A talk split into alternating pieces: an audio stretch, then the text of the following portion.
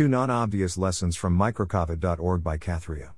Welcome to the Nonlinear Library, where we use text to speech software to convert the best writing from the rationalist and EA communities into audio. This is Two Non Obvious Lessons from Microcovid.org, published by catherio on the Less Wrong. At the 2021 summer solstice, Elizabeth Van Nostrand made a brief speech thanking the organizers of Microcovid.org, which I found very heartwarming and meaningful.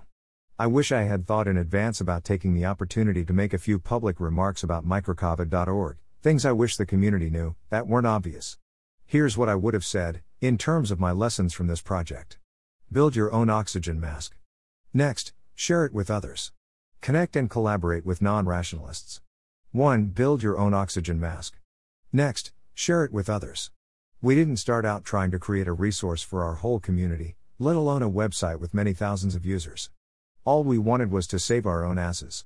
We looked at the precipitous autonomy crunch we were facing, and said, oh shit, our house is going to explode if we don't fix this. So, we built a spreadsheet, for ourselves first.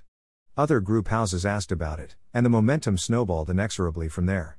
Each broadening of project scope was compelled by a commensurate rise in demand, and corresponding deeply felt motivation. I think many people who have altruistic or world saving ambitions could stand to have more focus on first making their own lives not suck. Fixing huge problems in your own life, and then later making an extra effort to share and exploit them, is one important path to altruistic impact. 2. Connect and collaborate with non rationalists. To my knowledge, I'm the only project member out of the top dozen or so top contributors who self identifies as a rationalist. The core idea is an extremely, extremely rationalist idea but the implementation took writers, copy editors, web developers, back end developers, UX designers, a medical doctor whose patients were among our first users, and many more. These folks had to understand the core idea and know how to use it, but did not have to be skilled enough at quantitative risk thinking to have designed it in the first place.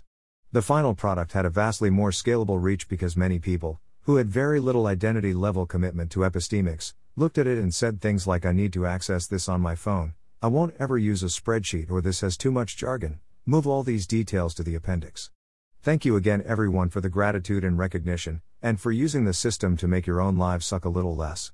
Thanks for listening to help us out with the Nonlinear Library or to learn more, please visit nonlinear.org.